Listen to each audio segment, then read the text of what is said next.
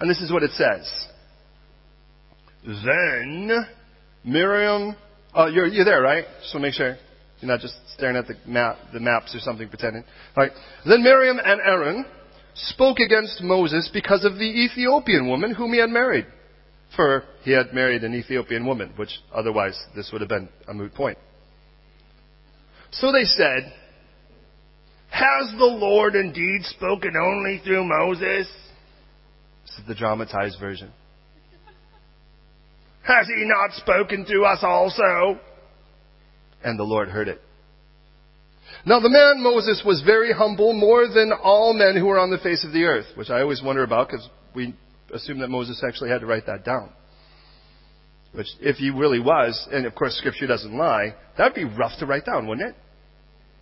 You're like, dang, but the moment you're like, yeah, check me out, then God's like, erase it. Anyway, so, suddenly the Lord said to Moses, Aaron and Miriam, Come out, you three, to the tabernacle of meeting. So the three came out.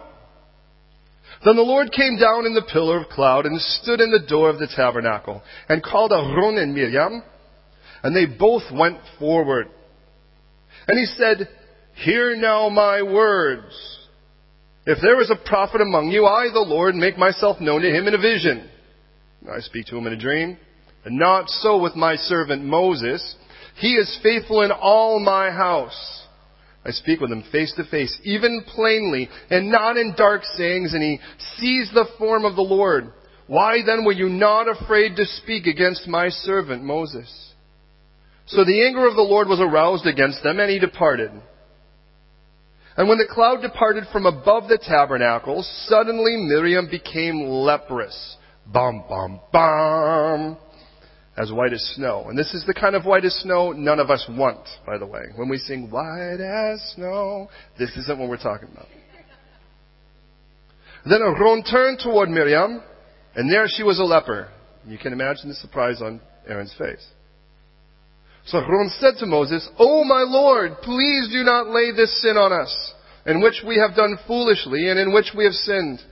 Please do not let her be as one dead whose flesh is half consumed when he comes out of his mother's womb. So Moses cried out to the Lord, saying, Please heal her, O God, I pray. Then the Lord said to Moses, If her father had but spit in her face, would she not be shamed seven days? Let her be shut out of the camp seven days, and afterwards she may be received again. So Miriam was shut out of the camp seven days, and the people did not journey until Miriam was brought in again. And afterward the people moved from Hatzorot and camped in the wilderness of Paran. Now, any of you kind of go, what, what? Perfect. Let's pray. Lord, thank you so much for the privilege of being able to open your word today on this beautiful, warm, and muggy day. And on this day, Lord, you have therapy to perform in each of us.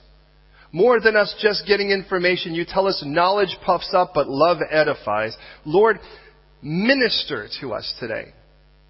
May each of us encounter you. See if there be any wicked way in us. Eradicate, exhume, remove. Oh Lord, today may we walk out of here burdenless of anything heavy, free from anything that chafes at us. Lord, please today may we be overwhelmed in your goodness. May we be overwhelmed, Lord, with how good you minister to us. May you speak to each of us personally and profoundly, Lord, where we need to hear you today. Dig it up, pull it out, perform your surgery. May we have so much fun in your word and captivate us. I pray that your word would burst open and come alive, color in the black and white, Lord, so we get it, that every one of us gets it today. So, Lord, I pray today that you would have your way now. Redeem every second, I pray. And Lord, if there be any who have yet to know you, let today be the day of their salvation, we pray. In Jesus' name.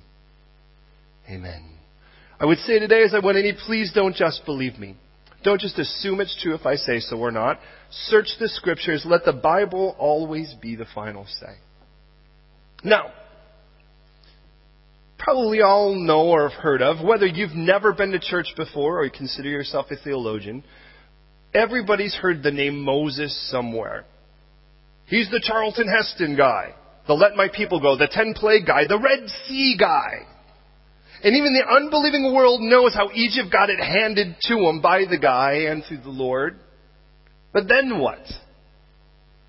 You see, it's sort of like we love these moments as if we could put the role being played these days by Vin Diesel or The Rock or by somebody that's sort of obviously been juiced that can barely talk.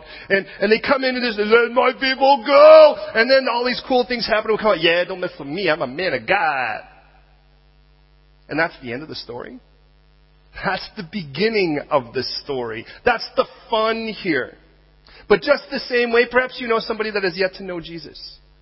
I mean, you've been praying for them. Oh Lord God, don't let them burn in hell. And even more so, Lord, don't let them live another moment away from you. This life that you have for us now.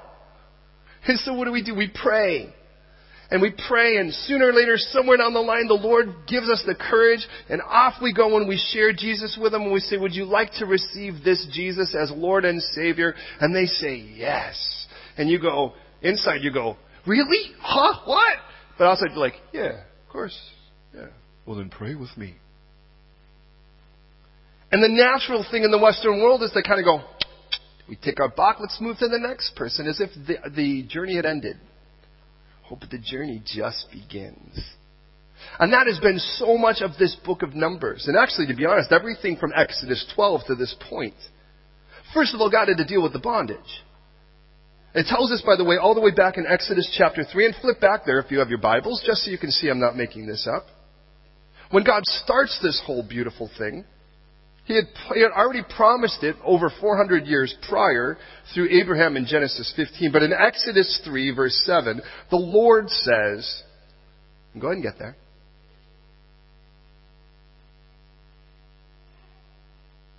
I've surely seen the oppression of my people who are in Egypt. I've heard the cry of their task because of their taskmasters. For I know their sorrows. So I'm coming down. I'm going to come down and rescue. I've seen your oppression. I've seen your bondage. I've heard your cries. And I know your pain. That's how this starts. God doesn't start this by saying, darn it, I'm contractually obligated. There's some people down there and they're, you know, kind of like flashing the bat sign in the sky. I better go out and put on my cape and save them. God looks and he says, I see your bondage. I've heard your cries. And the word for know there is the idea that it literally means to know implicitly. It's more than just knowing from a distance, it's to know by experience. The word for sorrow, for what it's worth, there is a word. There's different kinds of sorrow. You're probably aware of that. As we are to love the Lord with our heart, soul, and strength, in the same way, he talks about a physical sorrow, that physical beating and abuse, that emotional sorrow, even that spiritual sorrow, that part of being away from the Father who created you. And, and this is the term that's used when they culminate with all of these things. This sorrow encapsulates all three. So the first thing God has to do for these people is He has to be their Savior. Before anything happens, before anyone's going to be able to call and say, Praise the Lord and worship Him on a mountain and get the Ten Commandments and do all of the other cool and funky things that we see here, He has to become their Savior. But for that to happen, He has to really know their sorrows. Please understand that's how it will start with every one of us. It tells us this in Isaiah 53. He was a man of sorrows, acquainted with grief. And like from one, who, from, from one, from whom, like one from whom men would hide their faces, he was despised and we esteemed him not.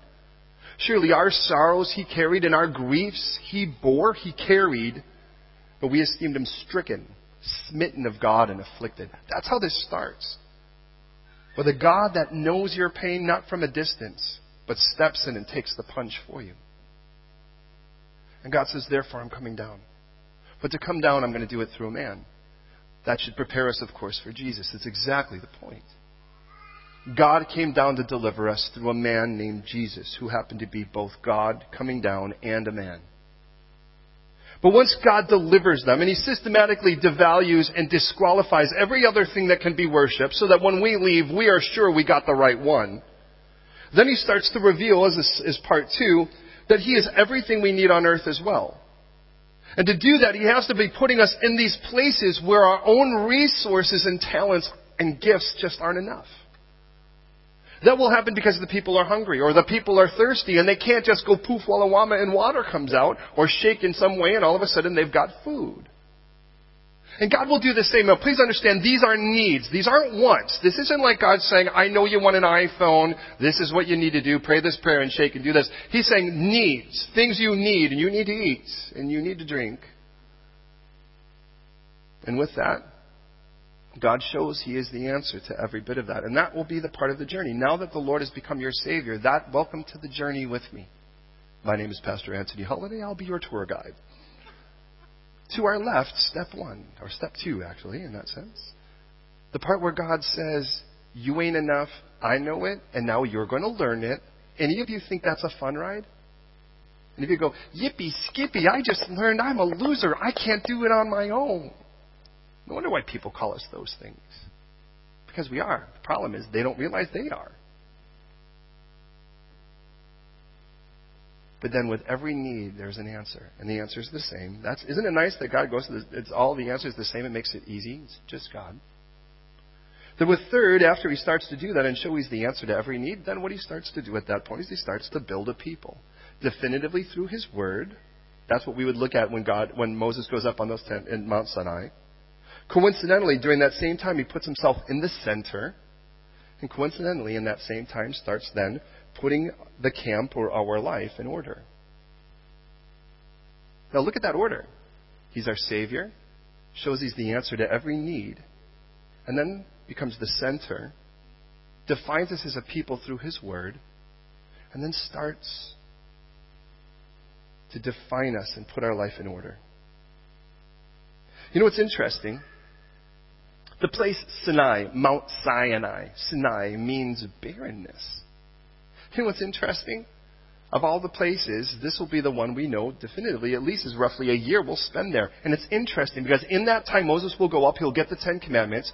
In that time Moses will get the plans for the tabernacle. In that he will get the social law. He'll get all of these things to organize. But interesting, we don't leave Sinai.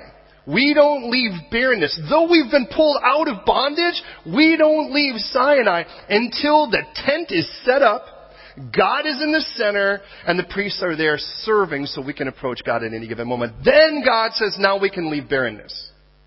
Isn't that interesting? You say, oh, but here I am as a Christian. I said yes to Jesus. And if people bailed on you in that moment, then I get why you're there. Peter would say in 1 Peter 2, as babes, newborn babes in Christ, desire the pure milk of the word that you would grow thereby. Get the word in you and let God start putting your life in order. Because if you don't do that, what will happen is your life will be like you ever drop a rock in a pond and you watch all of the leaves that are in that separate in every direction? You ever have your life like that? It just seems like everything's going in every direction but the center? Well, that's what happens when Christ isn't there.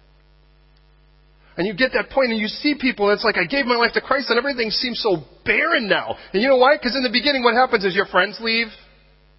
Right? Because they're like, well, you don't want to go have sex, you want to go and party, you want to go do this, and you're like, no.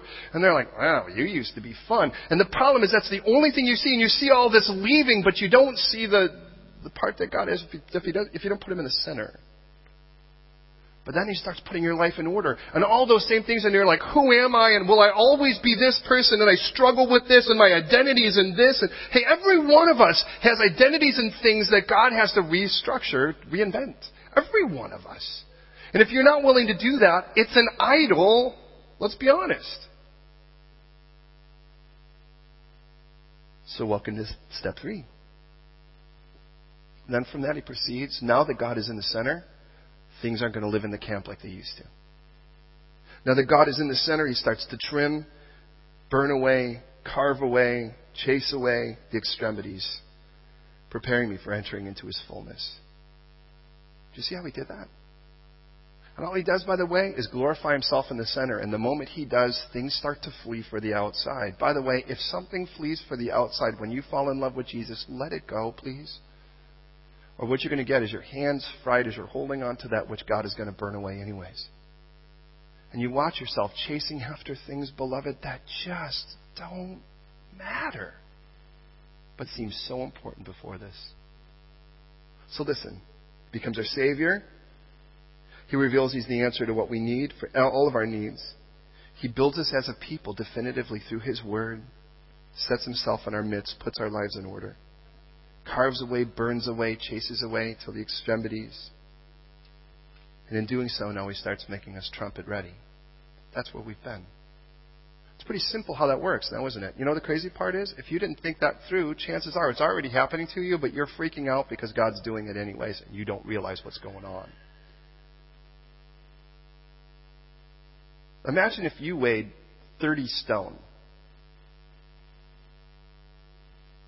And all of a sudden, by God's grace, you woke up one day and you were a healthy 10 stone, 12 stone, 13, 15 stone if you're a guy.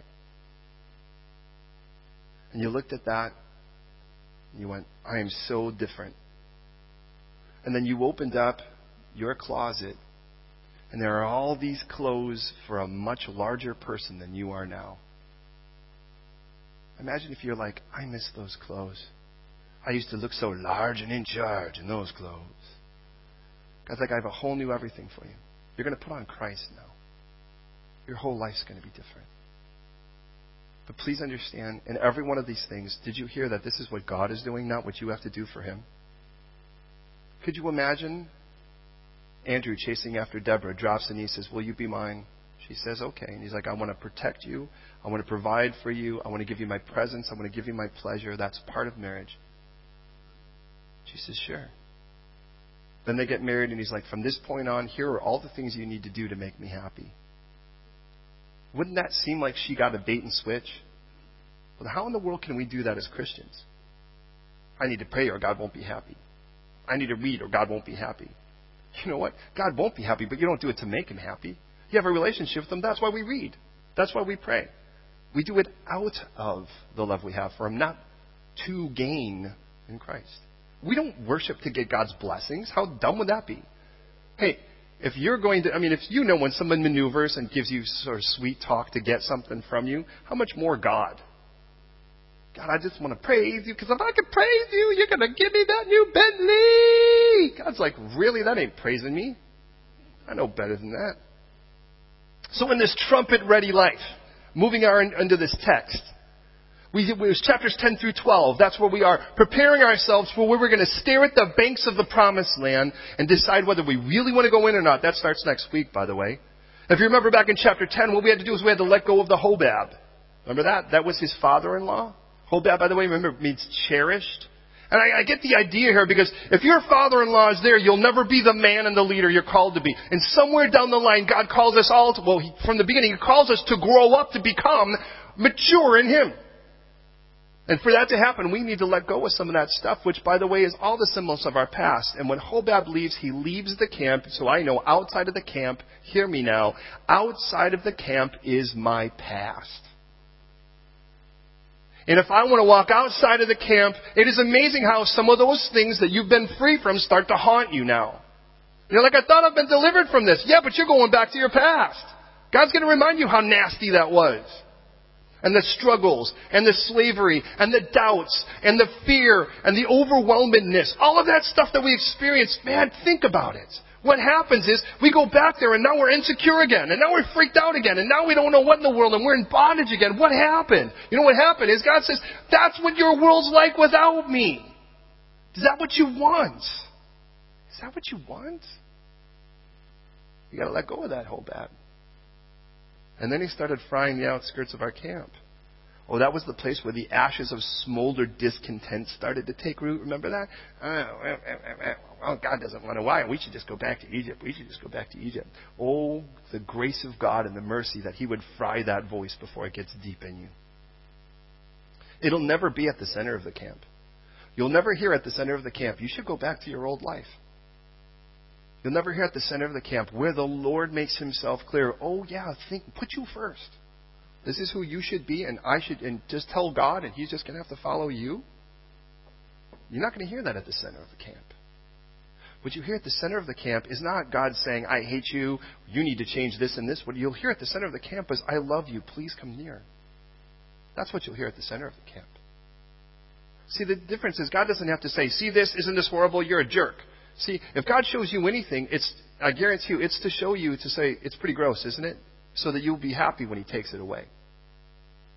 Imagine if God actually showed you a tumor inside of you that you had. Just take a look, and He showed it how nasty and gross it was looking. And God said, Can we agree this is bad before I take it away so that you don't fight me on the surgeon table? But we'll do that sometimes. But God finds the outskirts of the camp. And then He drives out that, that out of the camp the Christless cravings, right? Oh, if we could just have different meat. Now, outside of the camp, beyond the camp is my past. Outside of the camp are the ashes of those that got fried because of their discontent, because of their constant complaining. Outside of the camp are, are the carcasses of countless quail and the graves of craving where we said, God, I know you're supposed to be enough for all I need, but you're not enough for all I want. There's a difference. To speak differently than David, who would say, The Lord is my shepherd, I shall not want.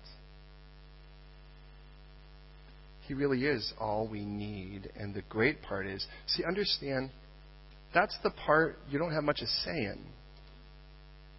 The want is the part you do. That's the decision you make with your heart. So let me ask you something. Would you rather be needed or wanted? I mean, doesn't need come with responsibility? I'm not a fan of, res- of volunteering for responsibility unless it's necessary. When I hear someone say, I need you, then I get that, uh oh. God is all that we need. He created us that way. But He wants to be all that we want. Does that make sense? That's the choice our heart makes. But what we learn, that grave of craving, so outside the camp, are quail carcasses, the ashes of discontent, and the graves, this great grave of people who craved outside of him. But what we learn is that these cravings come in different shapes and sizes. And today we learn that here. We've moved now from Sinai, barrenness, to this place called Kibrot Hata'ava. Do you remember that? Kibrot Hata'ava means the graves of craving. And from there we move to this place called Hetzerot. And Hetzerot, or Hatzerot, means an enclosed park. God now puts us in this little enclosed place for this to happen before we move one more time. Did you notice in verse 1 it says, Then Miriam and Aaron? Which tells us, by the way, and who, which one, by the way, gets the leprosy? Miriam you kind of get the idea who was behind this. There was a sister, and she was not happy. Now, Miriam, by the way, for what it's worth, just so you know, all the way back in Exodus 2, when the baby was born and they saw he was cute, so they decided to keep him, and, and they put him in the ark and they kind of float him, and you see that kind of thing while in the background, and all of that. And while all that's happening, if you remember, the sister follows at a distance. Assumedly, she's actually even over, older than Aaron. Aaron's three years older than Moses, which means he's only three during this time. You don't want him running through the bulrushes. Which one of you sets a three-year-old to run through the lakeside? Sister's a little older, sees the baby. The, the baby winds up with the Pharaoh's daughter. If you remember, Pharaoh's daughter goes, "Oh, look, it's a Hebrew boy." And the girl, and she's like, "Well, how are we going to take care of this?" And it was the sister that said, "Hey, you know, I bet we could find some woman that could nurse the baby for you." She goes, "Yeah, that's a great idea. Why don't you go get her?" Winds up getting Moses' mom, who obviously is ready to, to breastfeed since she had the baby. I mean, it just came that way, came part and parcel, and thus mom gets to be with the child until he's weaned. Hey, that was Miriam who was behind that. Well, the Lord, we can agree, but Miriam was part of that. She was instrumental. In Exodus 15, when God opens up the Red Sea, closes up the Red Sea, and Moses, the guy who argues with God because he says he's not good at speaking, then writes the first worship song in Scripture, now, if he stutters, it's more maybe a rap song, but whatever the case is, it's clearly something cool. And he writes, and here's the thing, he's like, oh, the, you know, I will, the Lord has triumphed victoriously, the horse and the rider he has cast in the sea, and lo and behold, the sister jumps out, grabs a tambourine, just like some girls always want to join the band, and they got the tambourine, and they're just like, and she basically kind of does the call and response with him. But this is what God says, by the way, in Exodus 15:20. Then Miriam, the prophetess, that tells me that this girl actually is prophesying. It doesn't say she calls herself a prophetess or she put an ad in the paper said, want you to know I'm a prophetess. Show me your cards and your tea leaves and I'll show. It, it says that she's a prophetess. That's, I mean, that's what the scripture says. So it isn't like this girl isn't being used by God. By the way, for what it's worth, the next time we're going to read of her will be when she dies in Numbers 20. So this is her big, great moment. Ladies, would you like this to be your big, great moment? Hey, I put you in the Bible. Really? How? Oh, you know that moment where you stood up and became a leper at the end of it, and then you had to put out of the camp for a week for you to cool down? Thanks. In Deuteronomy 24, God uses this as an object lesson in verse 9 when he says, Remember what the Lord God did to Miriam on the way when you came out of Egypt? Hey, don't forget about that. And you know, it's like one of those moments when a parent has to look at the, the child and say, Hey, you remember what happened last time? You want that to happen this time. Thank you, Miriam, for this A prophetess. Ahron. Ahron, if you remember, became high priest. I mean, this was the guy, I remind you, and, and please understand, if you read carefully that, that showdown between Moses and Pharaoh, what you gotta see is the way that it really looks. Because the way that it really looks is actually, scripturally, is very, very different. I'll show you kind of how it really looks. So, this is kind of how we have to do it. So, You see, Moses is, is arguing with God. As Moses is arguing with God, I'm not God, so don't, yeah, so don't worry about that. We're all clear on that. Okay, so this is kind of how it works. Thank you for this little thing. Okay, so here's the idea: is that it says that Moses doesn't want to talk to Pharaoh. No, whether he thinks he just isn't good at Egyptian or whatever, but what it shows in Scripture is like the just whisper. My brother says, God says, let my people go. Oh, that wasn't in Spanish? yes, I. Or else, you, you know, your frijoles are going to be very, very refried. Alright, so listen, um, here's the idea, is that throughout scripture what you realize is that Moses whispers into Aaron's ear, and Aaron stands up and does the work. That's what the, I mean, think about how funny that would look for Pharaoh. He's like, what is this? Is this like the comedy channel? And then it gets to the better part because then what happens is, I challenge you, prove me wrong. Look in Scripture. Moses will say then, we're going to stand at the, the, the Nile. Now, wave your wand, your stick, not wand, because this isn't like Harry Potter, but wave your staff. So wave your staff and the water turns to blood. It isn't Moses that goes, "Run it up, how do you like me now? It isn't that at all. You see, the reason I say that is, as God said, I want to use you, Moses, and Moses is like, I'm kind of afraid. I really don't want to speak. I'm, I'm like slow in speech. And God's like, whatever. And he's like, no, no, no, really, I don't. He's like, God's like, I made your mouth. Don't you think I know? He goes, and I'll be with your mouth. And Moses finally goes, okay, so I don't have any arguments. Could you just send someone else? If you have a teen, you notice how this works. There's like a handful of things that get rolled out, and these are like really, really great excuses in my head. And when you disqualify, and they're like, you know, okay, let's just be honest. I just don't want to do it. And God's like, okay, now that we both know that, okay, we'll take your brother. So the reason I say that, which is gracias, amigo. the reason I say that is that these two people have been active. And then, remember, of course, when we think of Aaron, what do we think of? The golden calf incident, right? Uh, don't you just love that? I mean, you know, it's like, hey, Samson, what do you think about with Samson? Delilah, hey, David, what do you think about David? Bathsheba. It's like, great. If you really want to be in Scripture, don't blow it. That's the one thing people are going to know. When you're a kid, David and Goliath. You get older, David and Bathsheba. That's the way that works. If you don't know what that is and you're young in the Scripture, that's okay. You'll get there. But please, please, please hear me. When these two people get together, he's high priest.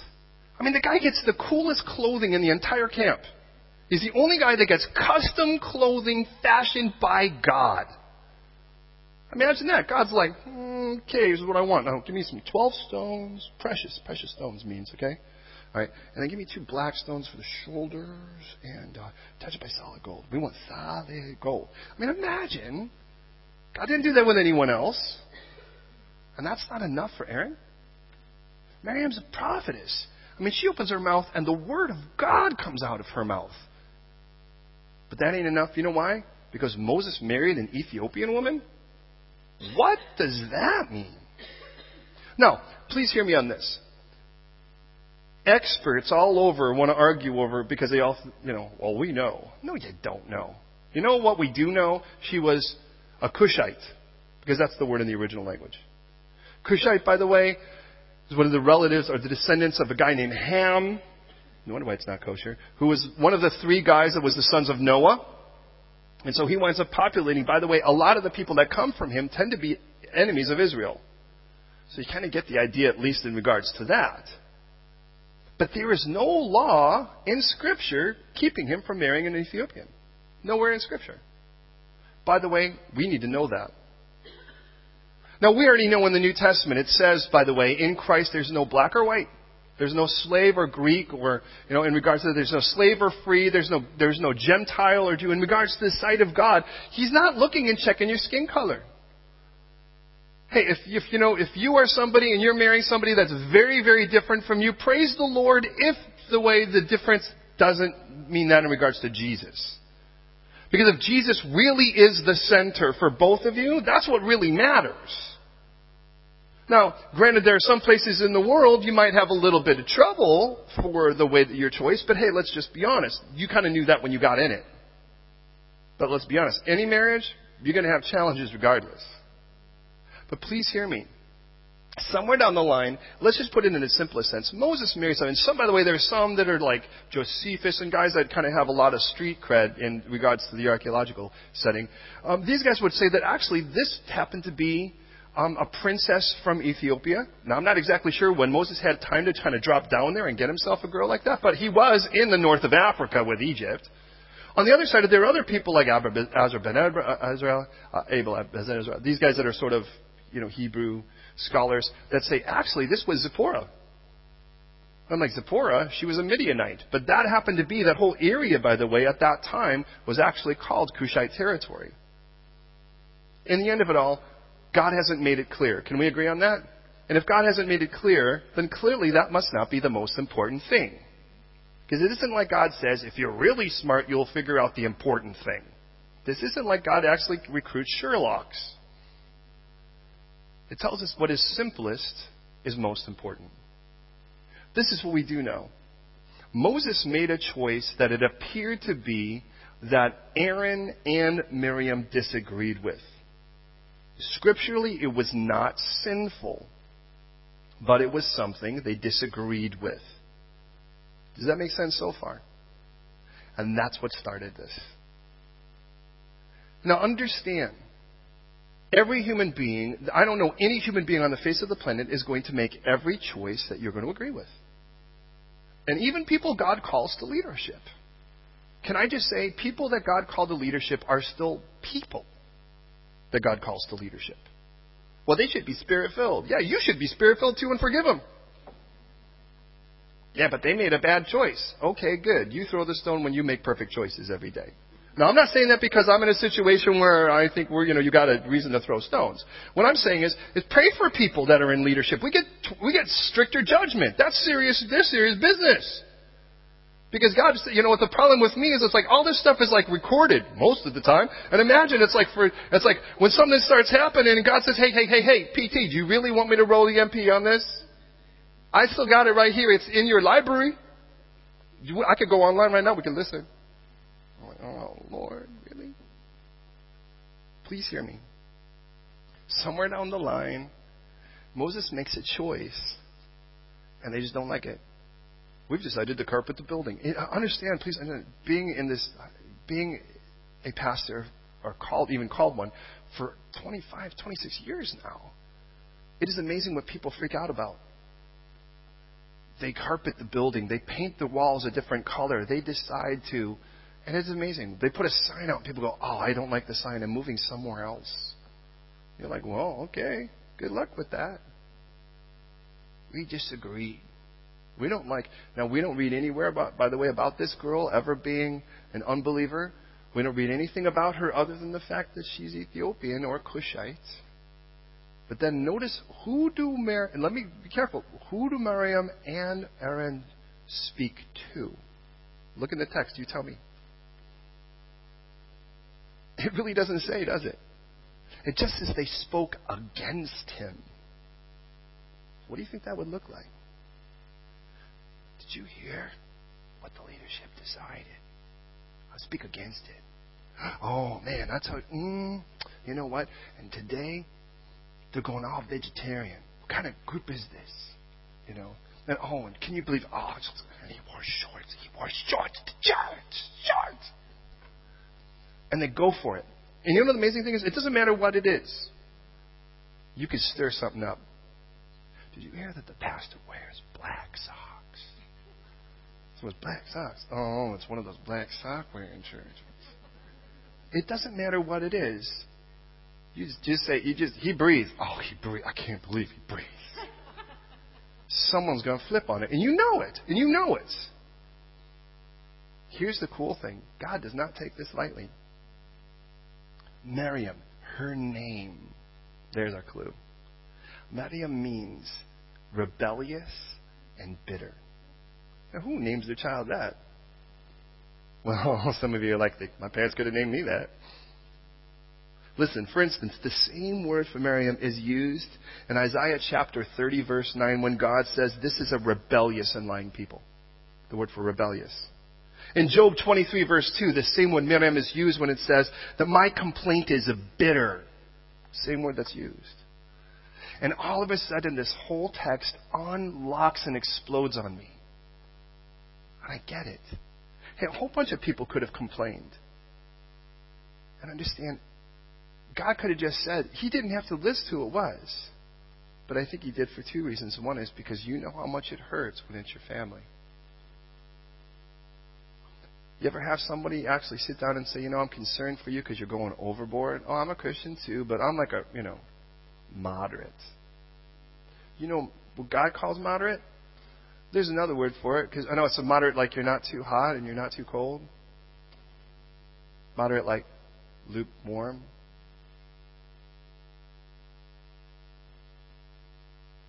I'm just concerned for you. I'm saying this because I love you. If you love me, you'd want me to try to OD on Jesus. Because I want to follow him with everything. I learned this surfing. Now, I'm not a great surfer, but I liked to surf when we were back in the States. When that wave comes and it's just about to break, you got to commit. If you kind of half heartedly do that, understand you need to get down into that face, that whole part when it starts to rise. If you don't get down into that, the top of it decides to throw you. That's called pearl diving or getting pitched. And the best part about it is once you do, it isn't like that's the end of the journey. Oh, that's the beginning. Because that whole wave that's about to break decides to do it on your face. So you're like, uh, maybe I should, maybe I shouldn't. Blah! Boosh, boosh, boosh, boosh, boosh, boosh. And that's just a very nice, tender reenactment of the experience. Let me exaggerate it by adding two minutes to it, and you go in the middle of it about 16 times. And God's like, look it. When it's time to get in this, dig hard, commit, and enjoy yourself. But you watch people get pitched all the time because somehow they're at the top of this thing, but they're kind of going, mm, I, maybe I should get in a little bit. You can't get in a little bit. It's like being a little bit pregnant. It doesn't work. Please hear me. Somewhere in the camp was rebellion and bitterness, and somehow those two words are the same word here. And I get it. Because what bitterness is, is unresolved grudges. It's unresolved forgiveness. It's unresolved, I should say, unforgiveness. And that tends to be the pocket of the slingshot of rebellion. I don't have to listen to them. I don't have to. And you know where it goes? Who do they think they are? Like, who died and made you boss? Imagine saying that to Jesus. Who died and made you boss? Jesus say, I did.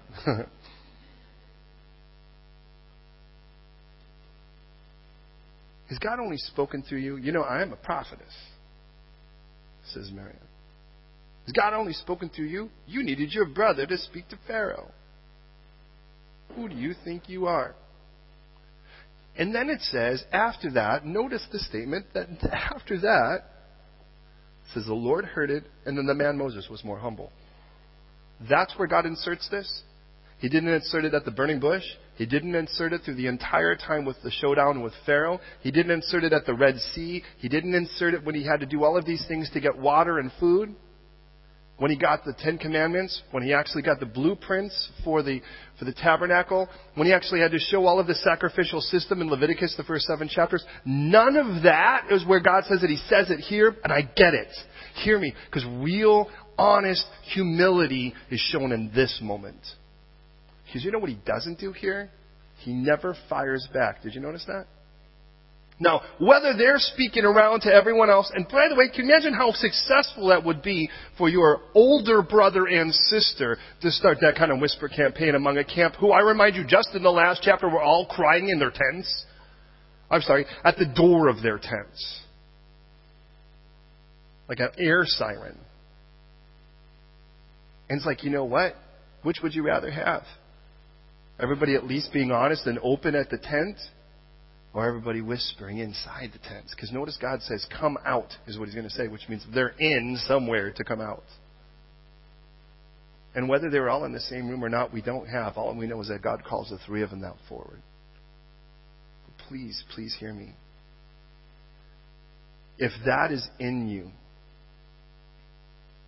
this is the route you're on, whether you know it or not. See, God could have chosen to just fry Miriam, couldn't he? He's already done that, so we know we can. We could do anything, but he's already shown he's got a track record. That's precedent. He could have just had her arms and legs fall off, or better yet, her mouth fall off, or just get sewed together. But he didn't. What's the thing that God gave her?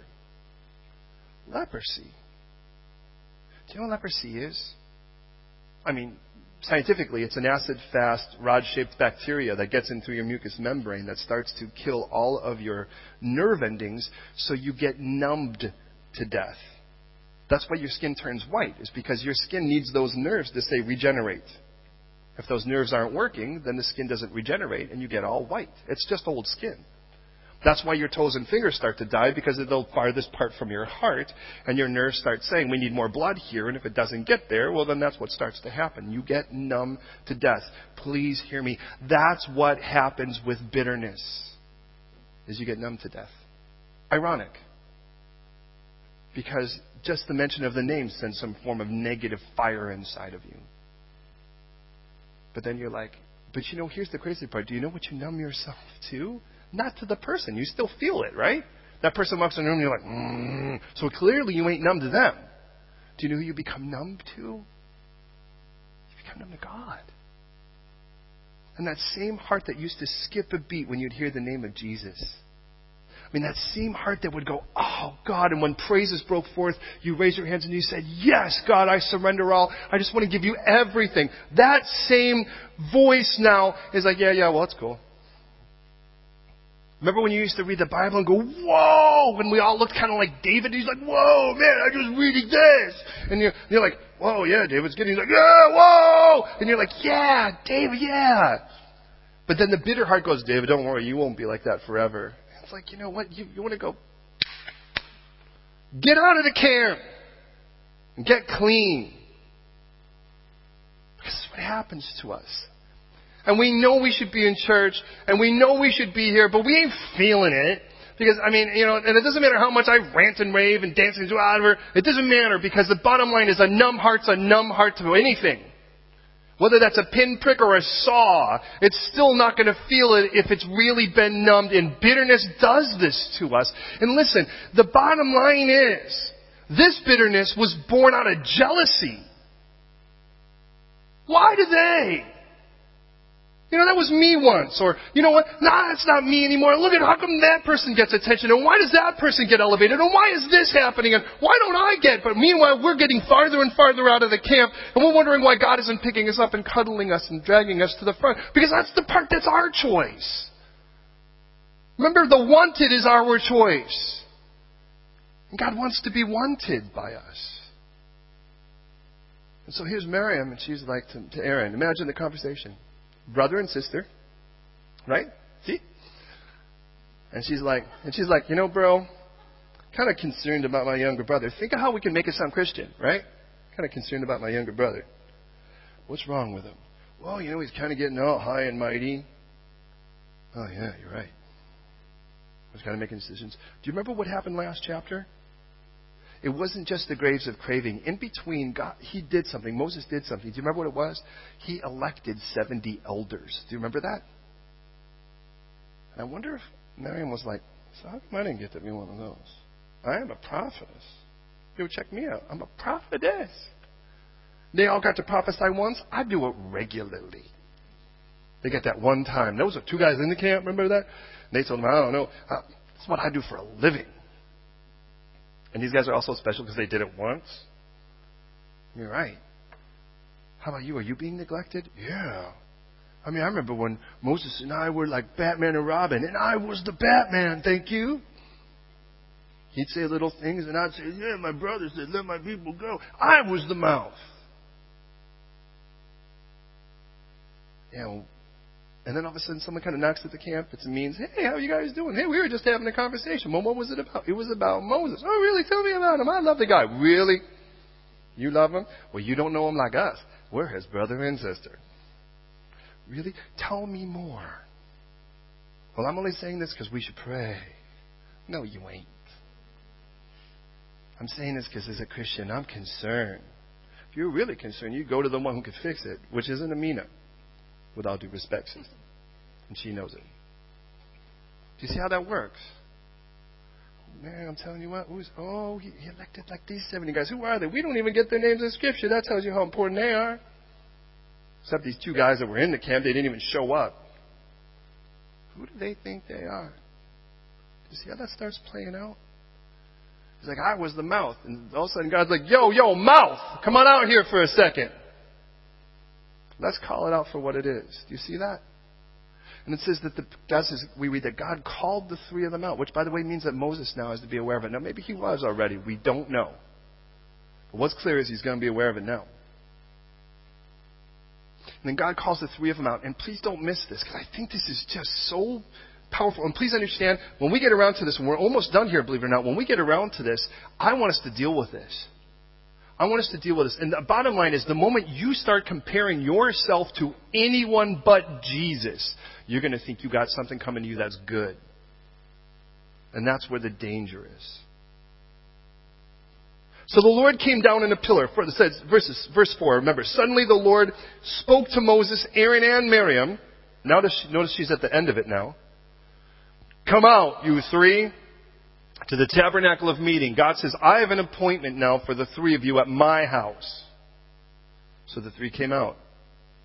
Then the Lord came down in a pillar of cloud and stood at the door of the tabernacle. Now I kind of get the idea at this point the pillar started to turn vertical. God came down, and then he says, Aaron, Miriam, step forward. Any of you get a uh oh if you were one of them? So now hear my words. If you're a prophet or prophetess, I can make myself known through a vision. I can make myself known through a dream. It's a dark saying. In other words, it's not perfectly clear. You get just enough that you need. Moses, on the other hand, he's faithful in all my house. Notice he doesn't just say, I speak really nicely to him. He says, This guy's faithful in all my house. You guys aren't being very faithful right now in my house. You know what you're doing? You're dividing my house. I speak with him face to face, even plainly, not in dark sayings. So, in other words, it's like, Miriam, when I want to speak with you, I'm going to call you. When I want to speak with Moses, we get FaceTime. Even plainly. He sees the form of him. Now, why were you not afraid to speak in this way? The anger of the Lord was aroused. But notice, by the way, and let me make this clear. Look at verses 9 and 10. Here's a quick quiz, just one question. Look, read them once first, and then I'll ask a question. Ready? Read verses 9 and 10. Go.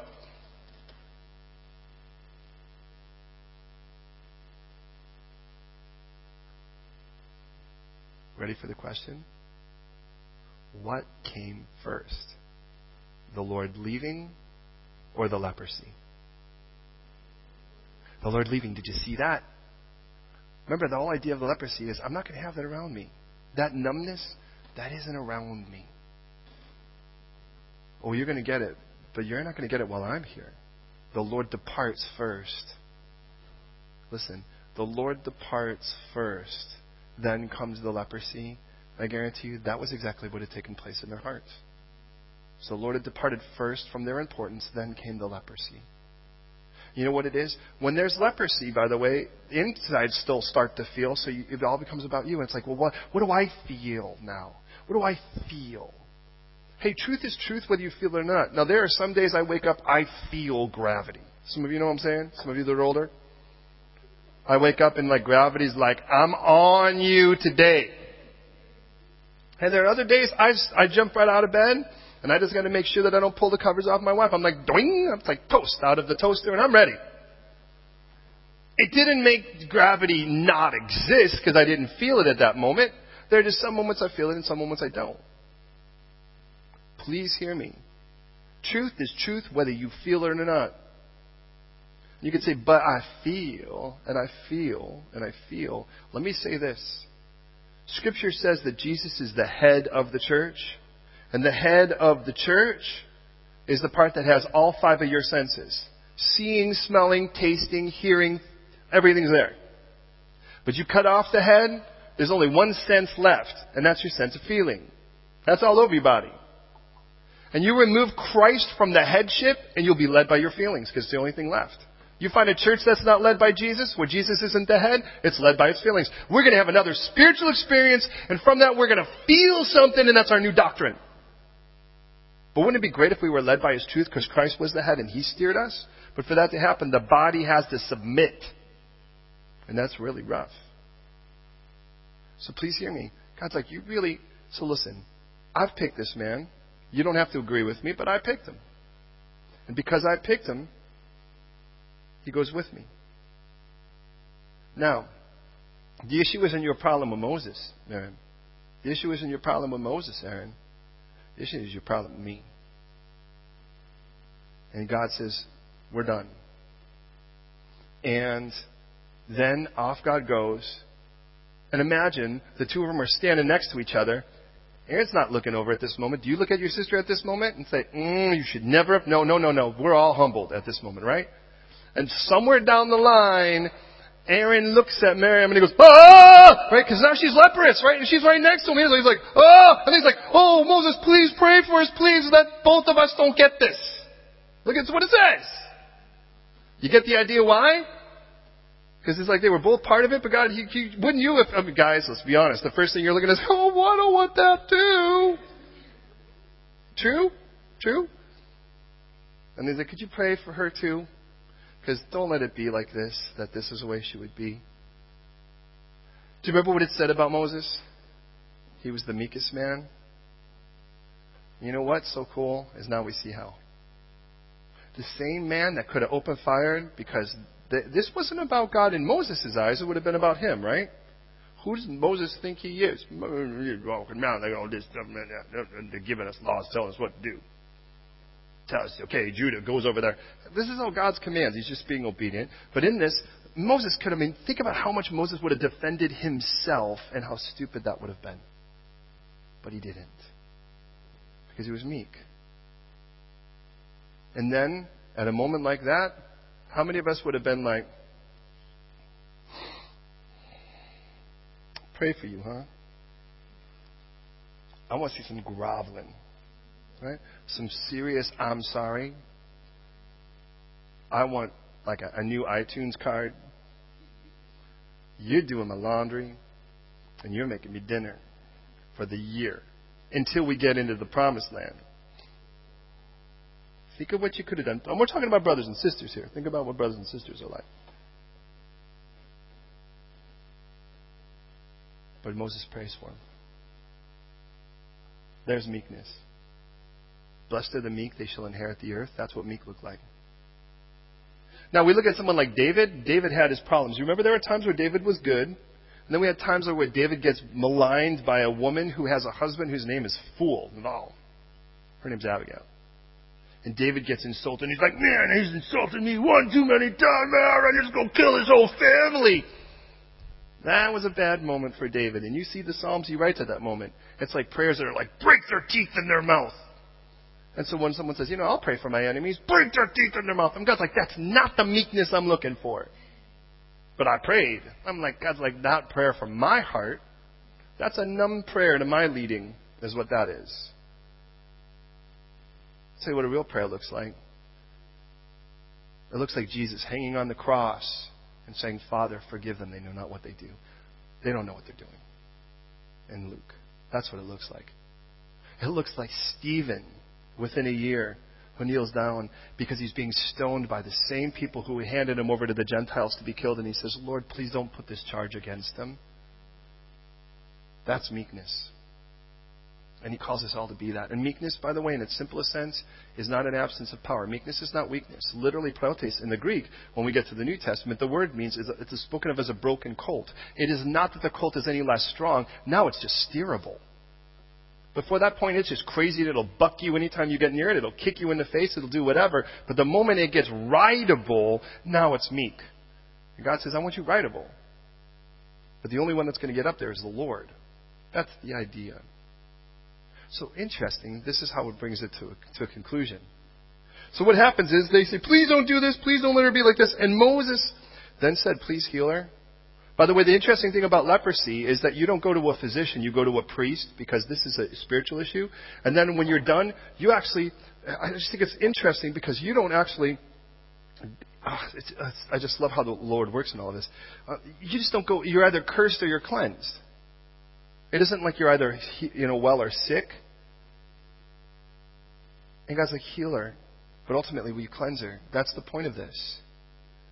Is that understand if you have this bitterness and this comparison in your heart, and you're allowing this to get into you at this point, and you're comparing yourself to someone else, and you're wondering why you ain't it right now, or somewhere down the line, even if you just have bitterness, I've heard it said that unforgiveness is like drinking poison to punish your enemies. It's making you numb to God.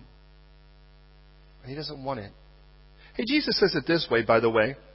In Mark, I'm sorry, Matthew chapter 6, verse 14, that if you forgive men their trespasses, your heavenly Father will also forgive you yours. But if you don't forgive them their trespasses, well, then your Father's not going to forgive yours. In other words, Jesus says, oh, you're welcome not to forgive anyone that you want to, as long as you're willing to go to hell for it. That's how he says it. So Moses prays, please, God, don't let this kill her, heal her, would you please? And then the Lord responds. Remember how he had pulled out? And he comes back for a moment. And says, Look at.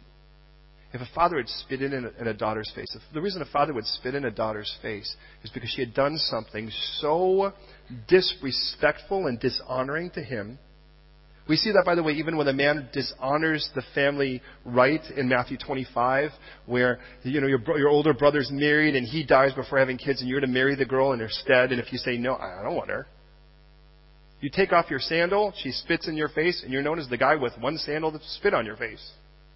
Now, who's going to marry that guy? This is even if that were the case and she had been disgraced for dishonoring her father. Wouldn't she be out of the camp for seven days? That's what she did. She dishonored the father. She dishonored the father because she had a problem with some guy. Hey, look, at there's some guys out there right now. They're on TV or they're wherever, and you're like, why doesn't God blast them? Strangely enough, even the weirdest of these guys, people get saved by.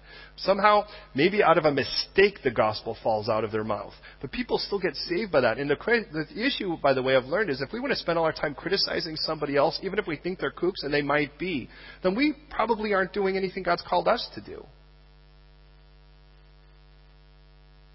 So I want her out. So guess what?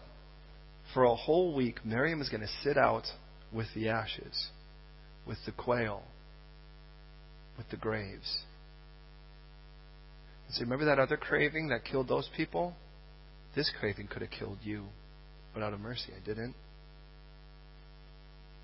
And it tells us here that we couldn't journey until she got back in. Hey, maybe your walk is stunted right now. Maybe God, remember, this whole thing is a Christian walk. It's not just a Christian sit. And maybe right now there is bitterness. And the Lord has brought you in here today to hear this so that today it can be dealt with. You're like, I don't have the power to forgive. God's like, I know that, but if you said yes to Jesus, He'll come inside of you and forgive them for you, through you. He can do that. You become His tool, His vessel. Forgiveness is fundamental. But you're not going to walk, and you're not going to leave this place, which, by the way, I remind you was called the graves of craving, and we went from there and moved from there to a place that was called an enclosed yard. You're not going to be able to move to the next place. Your walk's going to be stunted until this gets dealt with. The good news is God can deal with it right now. And if you're like, God, I don't even have the power to forgive, but I know you can forgive through me, please do so. God's going to start cleansing you. And you know, what's going to happen? He's going to start softening your heart. And then God brings the girl in again. And afterwards, the people move from there to a place called the wilderness of Paran. Can you say Paran? And the word paran, by the way, literally means to shake the tree. It's to make oneself clear. It's to go beyond and to really make clear something. And it's interesting is that's exactly what's going to take place in the wilderness of Paran, by the way. God's going to really shake the tree. But please hear me as we go to prayer, and then we go to letting God set us free,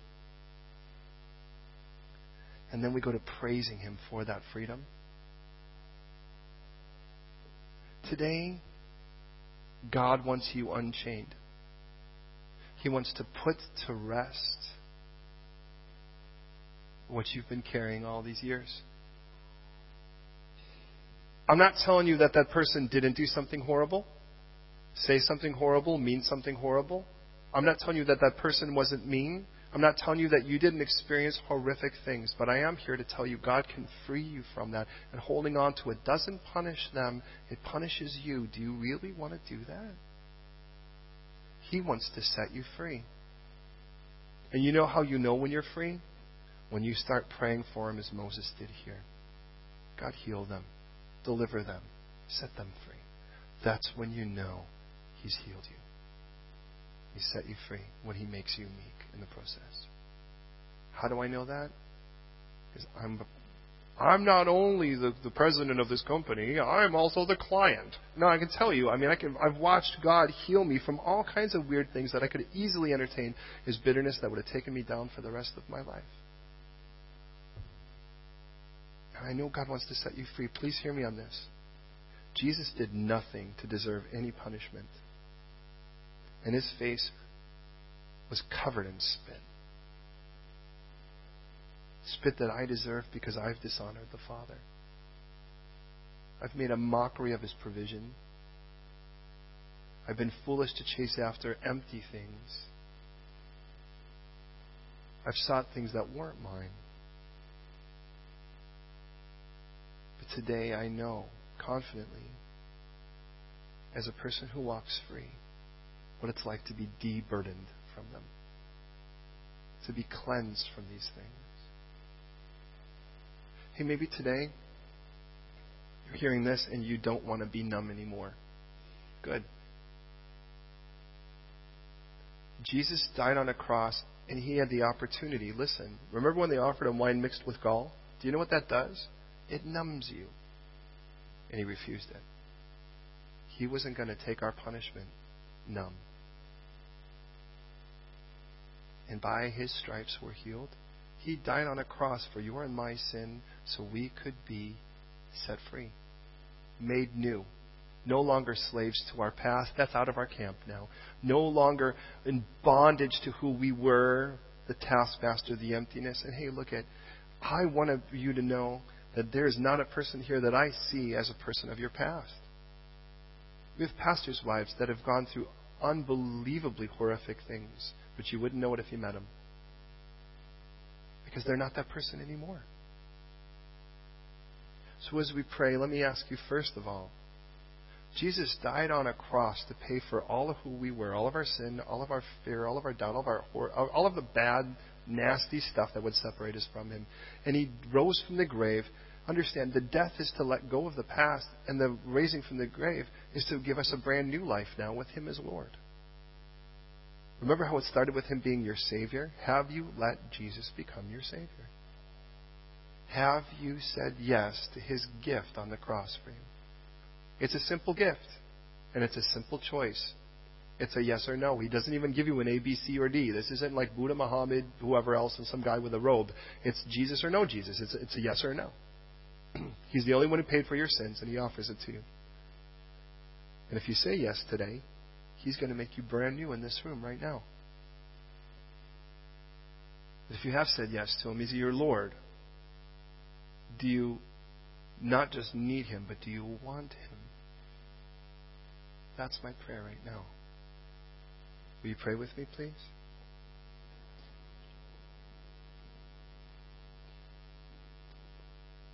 Thank you, Lord, for this amazing text.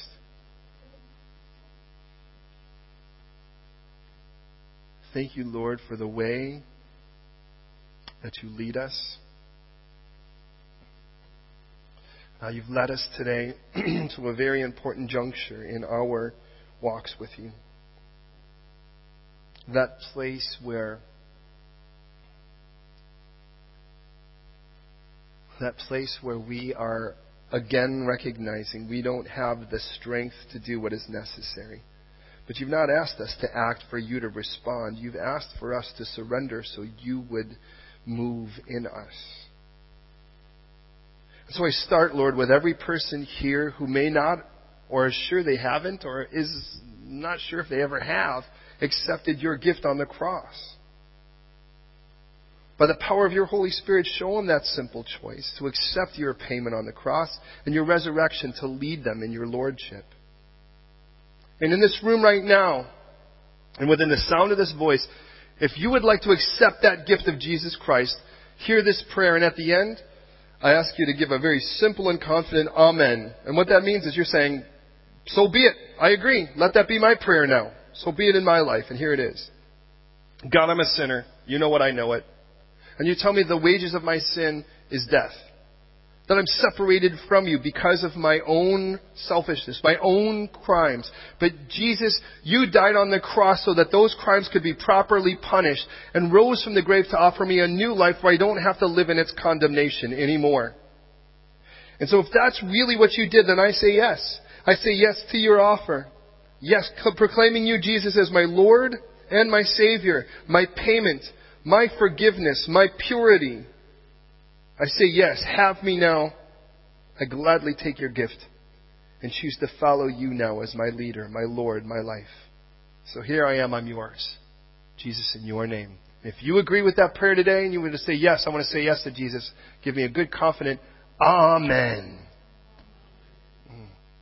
Lord, I pray for every person here who has said yes to you, either right now for the first time or many years ago. Lord, do not let there be any root of bitterness in us whatsoever. Lord, we're not denying that horrible things have happened to people, and even to us. But Lord, today you don't want us to be enslaved by some act of terror in our own hearts. As if we keep punishing ourselves for something that happened before. But Lord, today set us free to forgive, set us free to release, to let go, to finally put to rest this bitterness or jealousy or rebellion that comes from it. The numbness in our hearts, God, because we've been so consumed with ourselves that we're just like, this is just who I am now. This will never change. This is just who I am. But today, Lord, you have better because you are magnificent and wonderful. And so, Lord, be the very center of our lives and set us free now. What we cannot do, you can do through us. So, Jesus, forgive through us. Let us let it go. And if we want to pick it up and it becomes a bench press where it keeps coming on us and we keep pulling up, remove it again and remove it until, Lord, we don't even get near it.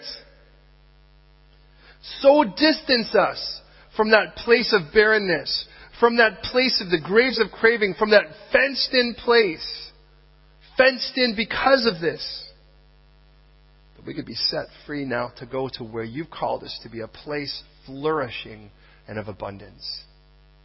So we commit ourselves to you, Lord, and pray you would set us free now, even as we praise you in Jesus, in your name. Amen.